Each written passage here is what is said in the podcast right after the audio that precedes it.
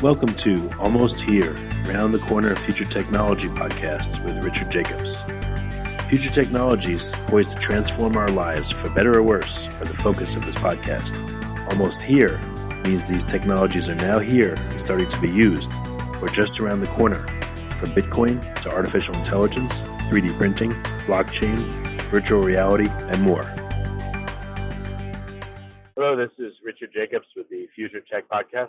My guest is Michael Schmidt, Executive Vice President of Strategic Growth and Development at Gold Medal Environmental. And the website is goldmedal.net. So, Mike, how are you doing today? Doing great. Thanks for having me, Rich. Yeah, so tell me about Gold Medal. What does the company do? What's the premise of it? Yeah, so Gold Medal Environmental is it's our traditional solid waste collection, recycling, and processing company, but we also put a spin on it using technology to manage food waste, which is one of the big problems with landfills today, as well as using a technology that's proven in Europe, but we're bringing it to North America to better manage MSW, and which is your traditional waste that you throw it at the curb, to find ways to turn it into a fuel so that it's not going into a landfill. The primary focus at Gold Medal is to provide the proven, true landfill-free or zero waste to landfill solution. You have other technologies out there that will burn it, take it from the truck and put it into an incinerator. Other technologies try to recycle as much as they can, but they are not really able to be 100% landfill free or zero waste to landfill. So you're focusing on preventing garbage getting to the landfill, but once it's at the landfill, are you trying to do anything with it? We're not doing anything with the garbage that's at the landfill yet. At some point, if this takes off the way we think it's going to take off, and we want to start reclaiming waste from landfills, I think that might be the third or fourth generation of this project. But today, our primary focus is to take waste that's being generated, whether it's at household waste or commercial companies across the country, and bring that to one of our facilities and create a fuel product out of it in order to help reduce our demand for fossil fuels, or excuse me, our consumption of fossil fuels. So who owns garbage? If I'm a regular person, when I throw the stuff in the can and put it out, who owns it throughout its journey? And then what about commercially? If I'm a company and I throw stuff in our dumpster, again, where does the ownership change and what's the custody chain there? That's an interesting question. I think it depends on the different legalities with some of the types of materials. If we're talking about hazardous waste, biohazardous waste, it's usually owned by the generator. If we're talking about your traditional waste from the house, that's going to be picked up and controlled by your waste collector, like a Gold Medal. They'll become the owner of that material, where they can put it really wherever they see fit. There are some commercial companies that will require that material go to certain locations, and that's typically in a contract. But for the most part, once that trash hits the curb, it's within our right to take it to the most logical place. Obviously, it's got to be environmentally friendly and environmentally sound. Otherwise, we're all going to be in trouble. But it's typically, once it hits the curb, it's going to be a traditional solid waste collection company that will take the ownership and will be in charge of what happens next. All right, so what waste streams are you looking at? Which ones are going to be useful to you, and from where, commercial or residential? Commercial, residential waste streams are both useful. Whether it's the stuff that you're throwing out, your traditional garbage bags full of wrappers and food and whatnot, as well as construction and demolition material that also has a value to us. It has a lot of wood that can be pulled out. It has metal that can be pulled out and recovered. It has heavy, rigid plastics that can be pulled out and recovered and reused in other applications. So both commercial, residential, as well as construction material are of interest to us, and that's what we want to use in our processes in our plants. Well, you mentioned making fuel pellets. I don't think you can make that out of metal. So, you know, what are the major components of the waste stream, and what do you do with each of them? The major components of the waste stream, metal is, a small piece, 3 to 5% of the waste stream. The other components, you're going to have your food waste. Will be 30 to 35%. You'll have a lot of plastic. Right now we're faced with this China international recycling crisis that is opening up a lot of eyes to what has really been going on for a number of years. Effectively we're moving what was really sort of trash to China and letting them sort through the rubble, so to speak, where now it's coming back to us. And a lot of that is the plastic that we once thought we could recycle. We really can't recycle. There's no markets for it. Nobody is using the plastic straws or some of the smaller little plastic film that we get on our packaging, at the grocery store. There's not a lot of markets for that. So that material, unfortunately, right now is making its way to a landfill. So plastic, food waste, other fabrics, carpet, and stuff like that. We can use that in order to create a fuel out of it through our MBT facility. All right, so you're taking, are there any particular types of plastics, or are you able to take multiple kinds and meld them into a fuel? Yeah, we're taking multiple kinds of plastic. What can be recycled, we will do our best to make sure that gets recycled and reused. But we'll take all forms of plastic, paper. If that can't be recovered in the best form possible, a lot of times paper's got grease or it's got water and it's wrecked, so there's not a lot you could do with it.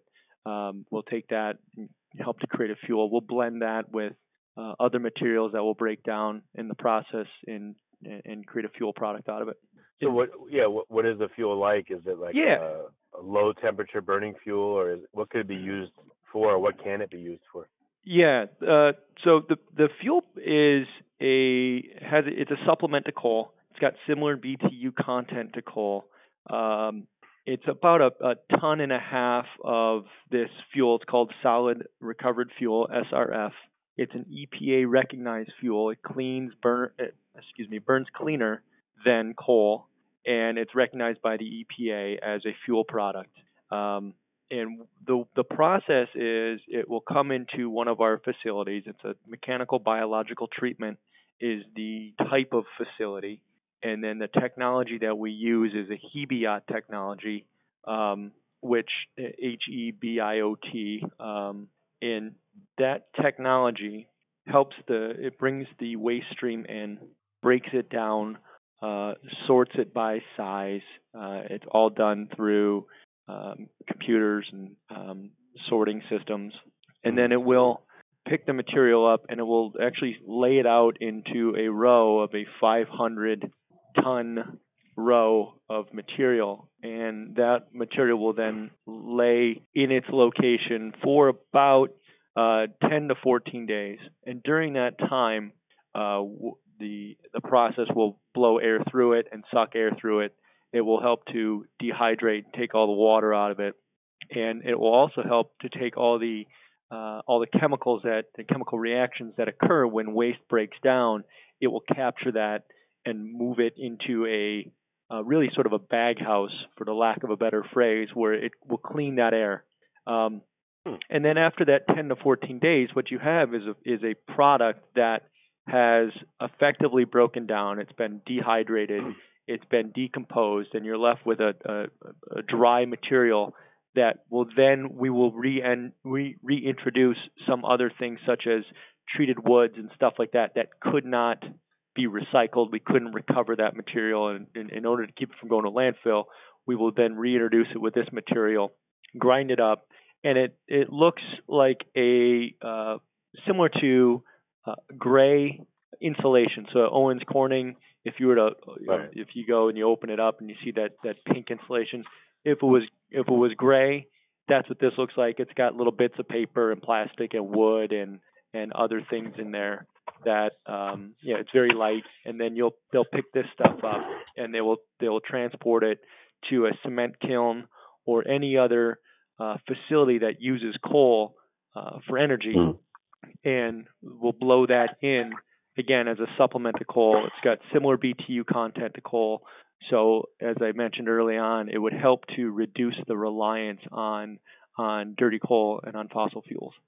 But what kind of applications can take it? Which ones can't? Are there certain facilities that you're like, all right, so when this stuff gets burned, what kind of fumes does it create, and what do you have to do to scrub them to be compliant environmentally versus coal? Yeah, that's the beauty of it, is that you don't need the same type of scrubbing that you do for coal. It's a much cleaner fuel, and again recognized by the EPA as a clean fuel. You don't need those. You don't have the same level of air quality restrictions and air quality permits and regulations that dirty coal requires when you're burning it. So it's that's really what it's pretty exciting about, is because unlike if you were to take trash today and go right to an incinerator, that's a wet material. It's got all the toxins, it's got the dioxins that are in it. So when you go to an incinerator and you're burning that material, you're creating a number of chemical reactions, and that's when air quality gets involved, the EPA gets involved, and that's what is really the concern with RDF, or refuse-derived fuel, at an incinerator.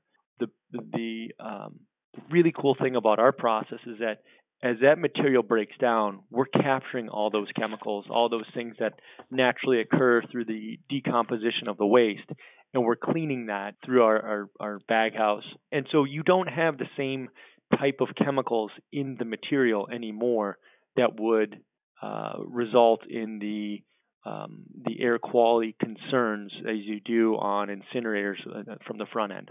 Well, do you recover the stuff that's burned off and do something with it, or is it just cleaner and you don't have to do much with it? Like, what do you have to do?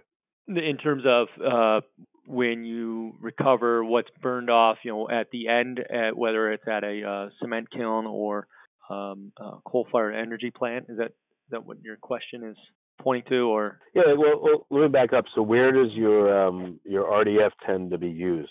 Is it being used at coal plants? So, who are the biggest end users of it? Yeah, the biggest end users right now are cement kilns. So in the manufacturing of cement, they use a tremendous amount of energy. And that energy historically has been generated through the burning of coal. And in Europe, they are familiar with this technology. They're familiar with this SRF. And so they've used it with a number of cement kilns. You can also use it at coal-fired power plants. Right now, we have our operation that will be starting in really at the end of this year, beginning of January. We have an agreement with a cement kiln. Boy, I want to say it's about 5 to 10 miles away from our plant that will be taking all of our product. And so right now, it's set to work at a cement kiln. It can work at a coal-fired power plant as well by blowing in this solid recovered fuel. Yeah, so I guess you'd have four things. So the heat generated from the fuel that is used to make the cement, then the waste heat maybe is used for something else, then the resultant burned material, whatever's left, the detritus or debris, whatever you call it, and then the fumes that come off of it. Yeah. So what do you do with all four of those things? Well, three of them, obviously, and one of them is used to make the cement, but what happens in a coal plant differently with your fuel versus traditional coal? Yeah. Is there a big difference in what's left, or is it in the fumes that come off of it? The fumes are much less than what comes off coal. They're still fumes, so I don't want to say you want to stick your head over and start breathing them, but they are significant. They're significantly cleaner. I mean, you're still going to have plastic, you're still going to have wood, pieces of plastic and wood and paper in that product.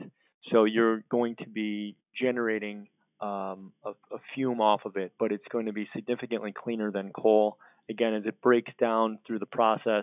We're at our plant at the MBT facility, we're capturing a lot of the toxins through the decomposition of the waste. We're capturing that, so that stuff's not burning off into the atmosphere.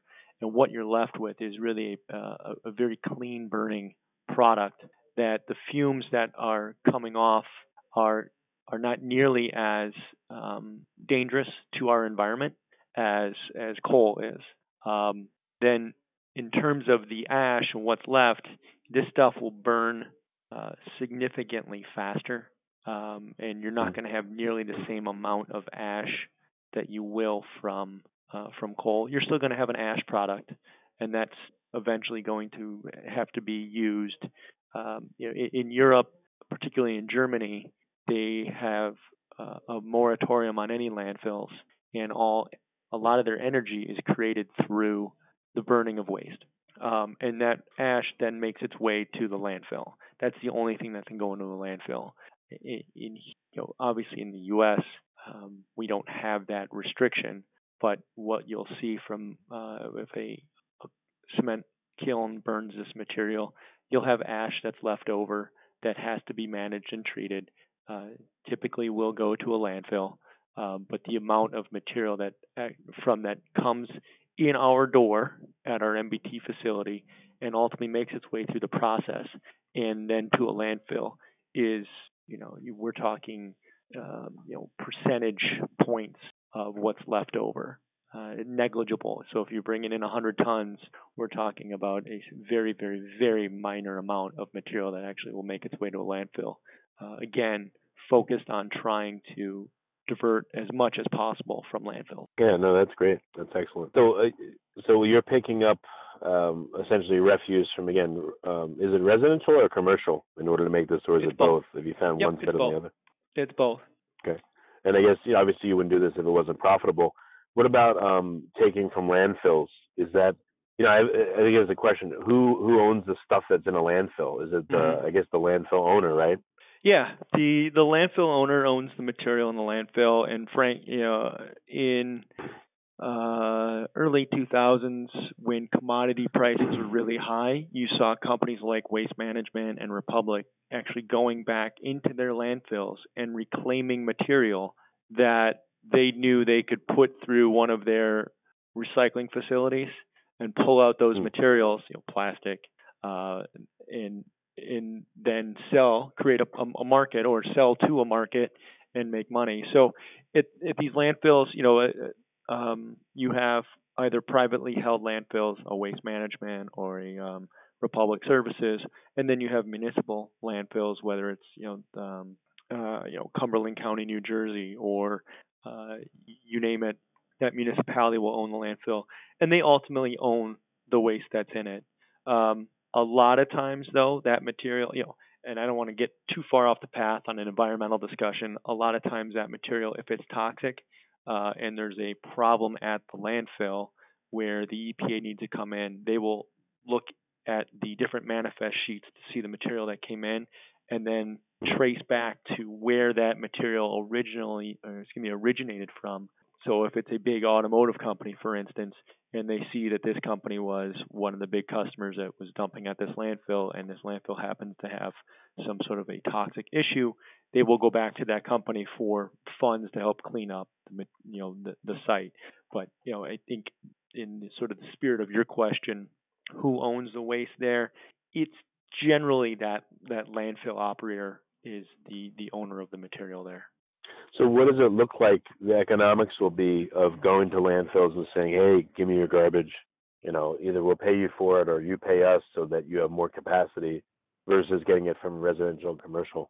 That would be, we've never looked that far. And I think as I mentioned early on, that's probably third or fourth order of action. Right now, we've got enough on our hands today to take that material and keep it out of the landfill first and foremost. And then we'll have the first facility in the country that has this technology that can take material and create a fuel product out of it. Now, there are a lot of other technologies out there.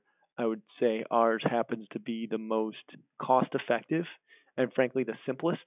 You've got some other technologies out there that cost a lot of money, hundreds of millions of dollars to build a facility, and then to keep that facility going demands a lot of material to come in all the time.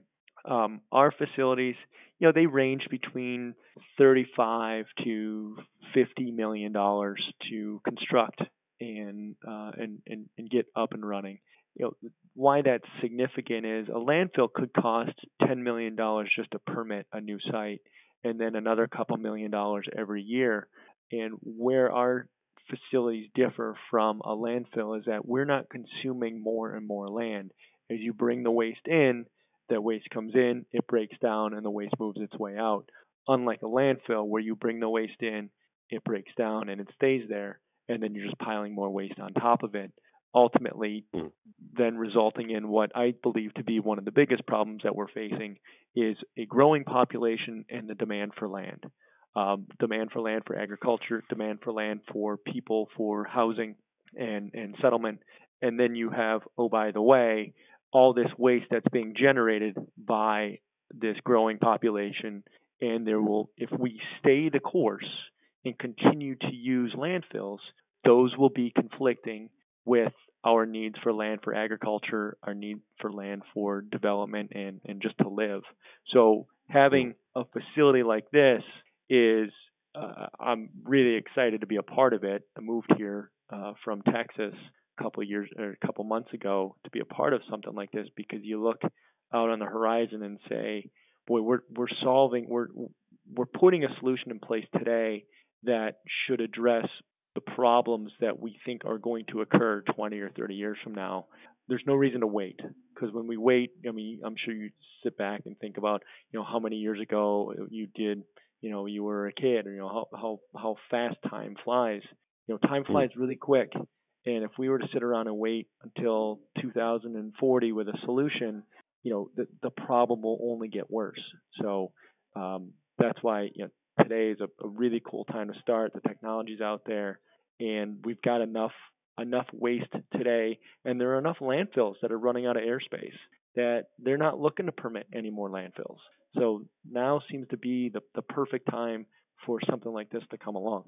Of course, I'm a little bit biased, Rich. Right, yeah. No, I understand. So your goal right now is to what? Expand your coverage, your collection coverage, where you're getting the garbage from? Our goal is to right now we are, we cover Pennsylvania, New Jersey, West Virginia, Baltimore, Maryland, parts of D.C., and then some other pockets of Virginia. Our goal is to densify where we are currently operating. And, you know, this technology is not cut out for rural Missouri. You know, the landfill tipping rates are a function of population density and location. So much like anything in real estate, it's driven by location. If you have a landfill, let's say in the New York or even in California, large population, and, you know, people don't want landfills in their backyard, so the cost to build and develop a landfill is very expensive. That expensive cost results in very expensive tipping fees. So we're focused on putting our facilities right now in markets where economically they're supported. Again, we're probably not going to put one in North Dakota anytime soon. There's not a big population out there, and where the landfills are located, the tipping fees are actually pretty cheap because of the vast amounts of land available to develop landfills. So our focus right now is predominantly the Northeast. Okay. So you'll take the place of someone's garbage collection, you know, at their house from the city? We're currently doing that right now. We currently collect garbage from thousands of residents throughout New Jersey, West Virginia, Pennsylvania, and Virginia. And we take that material now. A lot of that material is making its way to traditional transfer stations and ultimately to landfills. In New Jersey, you have what's known as flow control, where the state of New Jersey, a lot of these municipalities own the landfill, and they mandate that the material that is collected in that certain city, that town, that county, that material goes to that county landfill or the designated landfill that the the county selects. And so what's happening, though, is a lot of these landfills are running out of airspace. And so now the counties are faced with a decision. You know, flow control was great, and that's what it's called.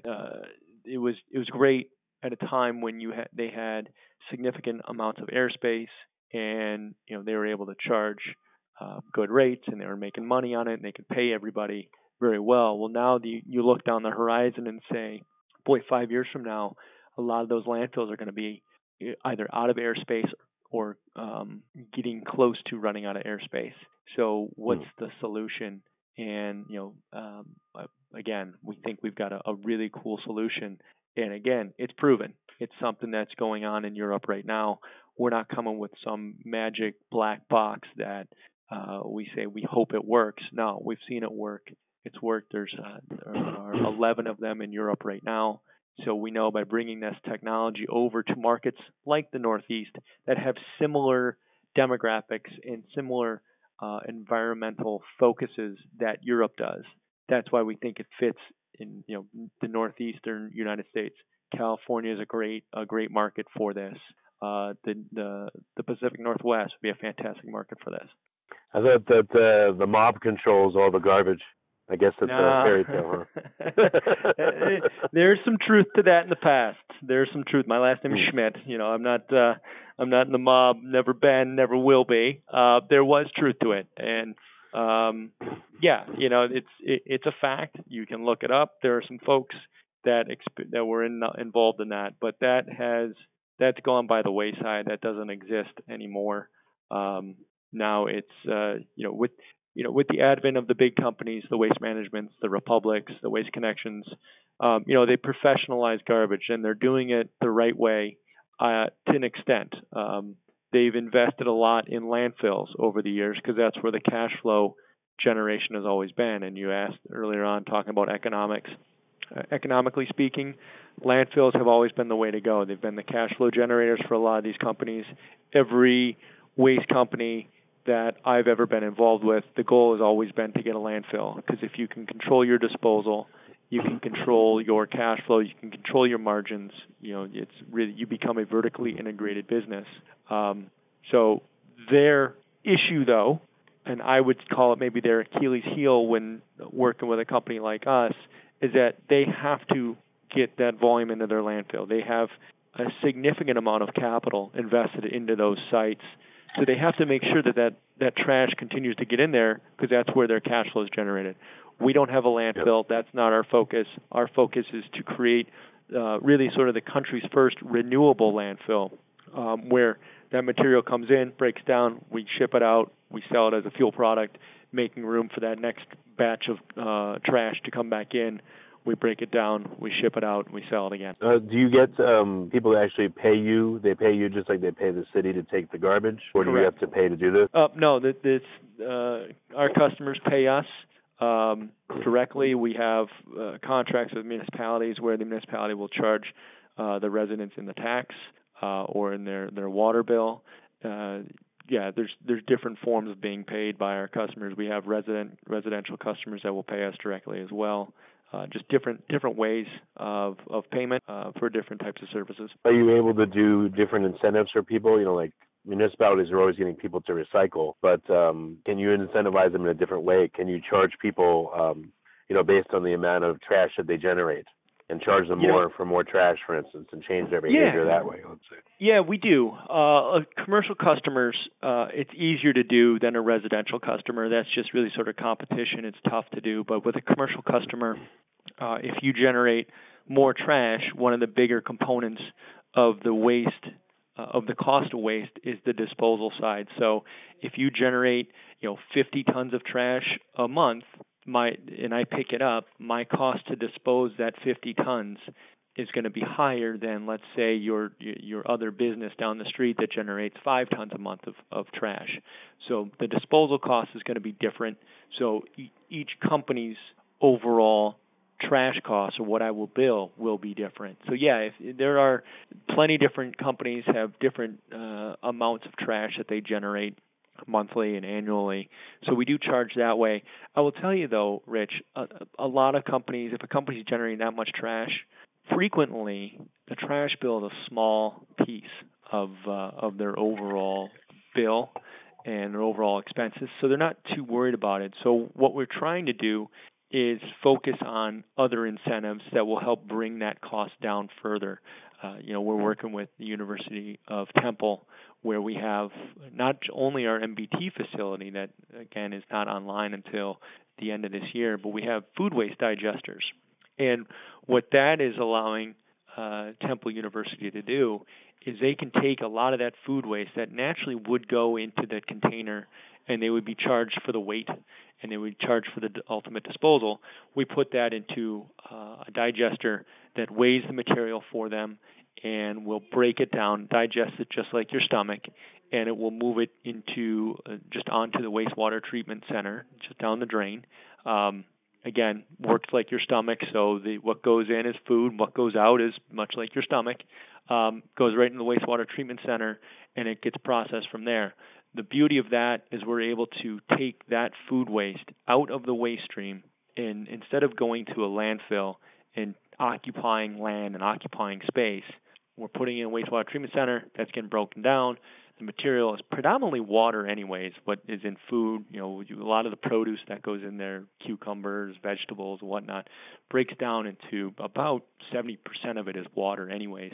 And we're able to recapture that water. That gets recirculated back into the water stream. And then the rest is really a biosolid that will then break down and be used either as a fertilizer. Some places are using it for food for animals, for a feed. But again, that is then making its way back through the process. Our digesters then are able to also provide a lot of data to our customers in terms of what they're throwing out by weight, what they're throwing out by type of material.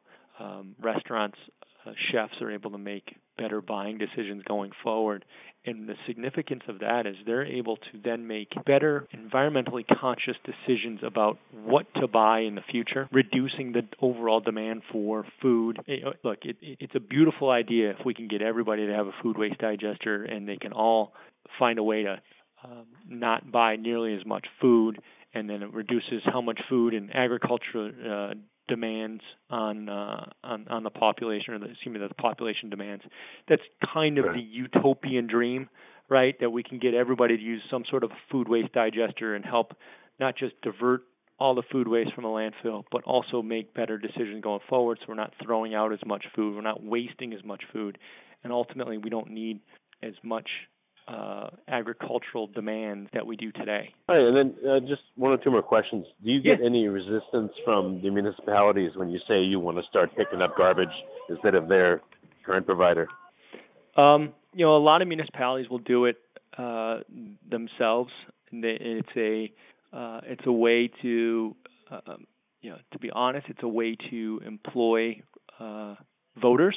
But a lot of municipalities have seen that they don't do it very efficiently. So when they go towards a private company, there's a little bit of pushback, usually from the laborers, the truck drivers, and the folks that are doing the work. But most often, we end up hiring them, and they work for us. And then the city realizes a significant savings annually, whether it be through labor, but predominantly through capital expenditures for buying new trucks and replacing new trucks and buying tires and fuel. So you get a little pushback, but not a lot. And what's in store for the next 6 months or a year for you guys? So the next 6 months, we'll see our MBT facility will be up online in West Virginia, and we'll start to see that bearing some fruit. We'll see material going in there, and we'll be able to show a lot of other municipalities that have expressed interest, but they're hesitant because they've seen a lot of companies come in and show them some sort of fancy new gadget, and it hasn't worked, and they've been burned. So the next 6 months, we'll see our MBT facility come online, and we'll probably see 3 or 4 more municipalities sign up for an MBT facility in there to replace their landfill over the next, as their landfills start to run out of space, find a way to have our MBT facility technology come online. Also, I see more food waste digesters as we get our name out there and our customers start to understand that we're looking to do more than just the traditional garbage company of picking it up and throwing it out. I see a pretty hefty growth in our food waste digesters across our commercial customers, universities, hospitals, penitentiaries across the country. Will start to take on more of these food waste digesters. All right, that's great. So what's the best way for interested folks to get in contact with you? The best way for people to get in contact with me would be through email. Or with the company. Yeah. If you want to learn more about the company, we have goldmedal.net is our website. We also have, Lori, help me out. You and Lisa work closer on this stuff. Well, I think we've got Facebook page. We have a Twitter account, Gold Medal. Do you know what it is, Lori? I'm not on the social media side of this, so I know Lisa. I can forward it to Rich afterwards. Yeah, perfect.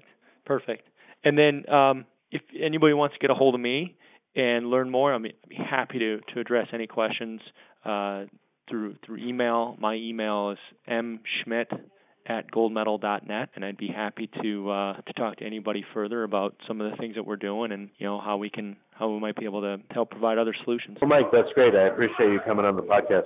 Absolutely, Rich. Again, I appreciate you having me, and I hope it was educational. And I look forward to talking to your audience. You have been listening to Almost Here, Around the Corner Future Technology Podcast with Richard Jacobs. Subscribe to this podcast, post a review, to discover more future technologies that are poised to transform our lives for better or worse, such as Bitcoin, artificial intelligence, 3D printing, blockchain, virtual reality, and more.